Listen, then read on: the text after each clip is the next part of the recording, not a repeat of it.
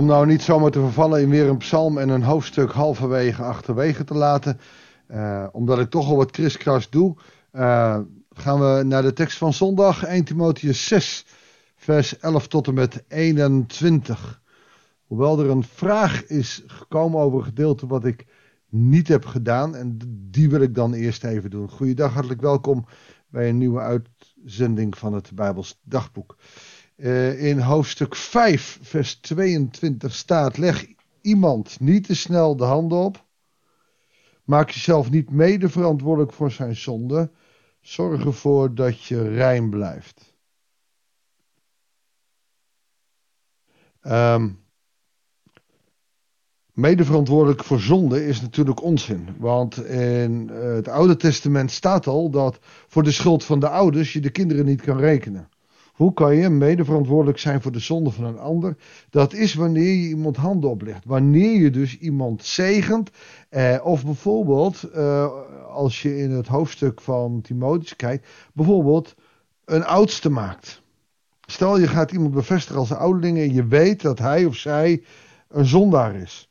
En je doet daar niks mee, dan word je mede verantwoordelijk voor de zonde van de ander. Wanneer je gewoon iemand in de gemeente weet en, en die is zondag en, je doet er niks mee. Maar door iemand te snel, oftewel de handen op te leggen, daarmee bevestig je als het ware dat, uh, dat de ander oké is. En als die dan zondig is, dan word je mede verantwoordelijk. Oftewel, doe dat ook niet zomaar.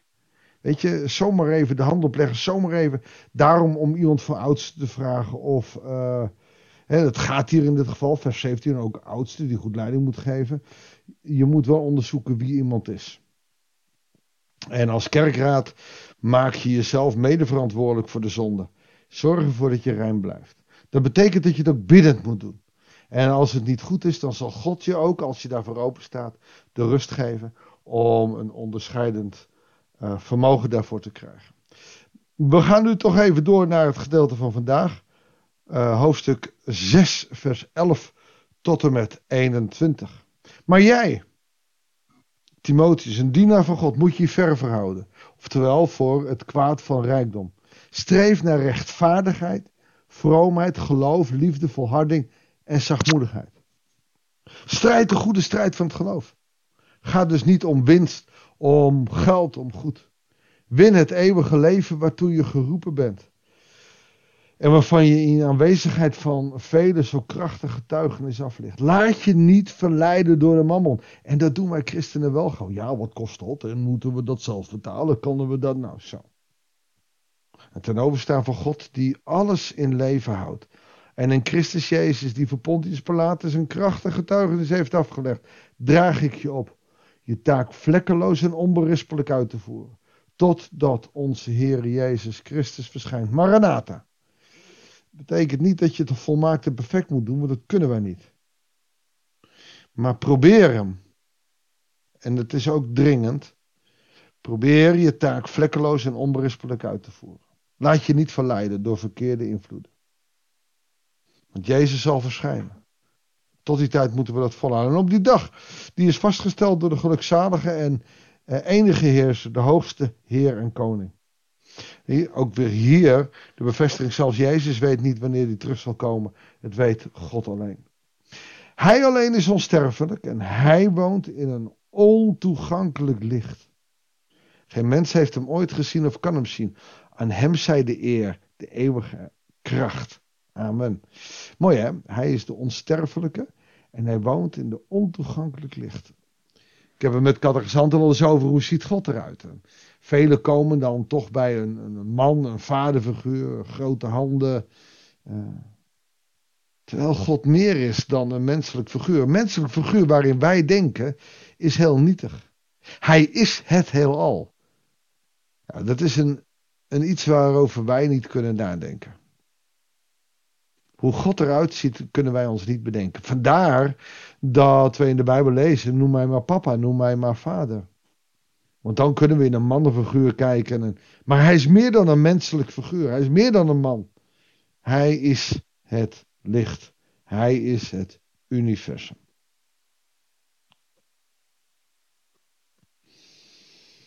Vers 17. Draag de rijken van deze wereld op om niet hoogmoedig te zijn en hun hoop niet in zoiets onzekers als rijkdom te stellen, maar op God, die van ons rijkelijk in alles voorziet om ervan te genieten.